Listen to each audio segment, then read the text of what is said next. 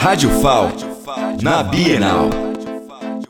Direto da Bienal do Livro de Alagoas, estou aqui com Ibonan, que é cantor, e ele faz parte do, do espetáculo teatral sobre a vida de Jorge de Lima. É, Ibonan, para você, é, o quanto é importante esse espetáculo na Bienal?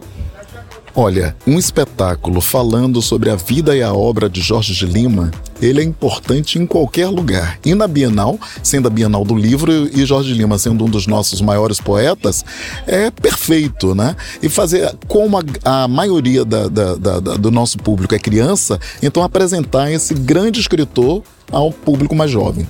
É, essa apresentação já existia ou foi a primeira vez criada na Bienal? Não, nós apresentamos ela pela primeira vez na Fli Penedo, né, na Feira de Livros do Penedo.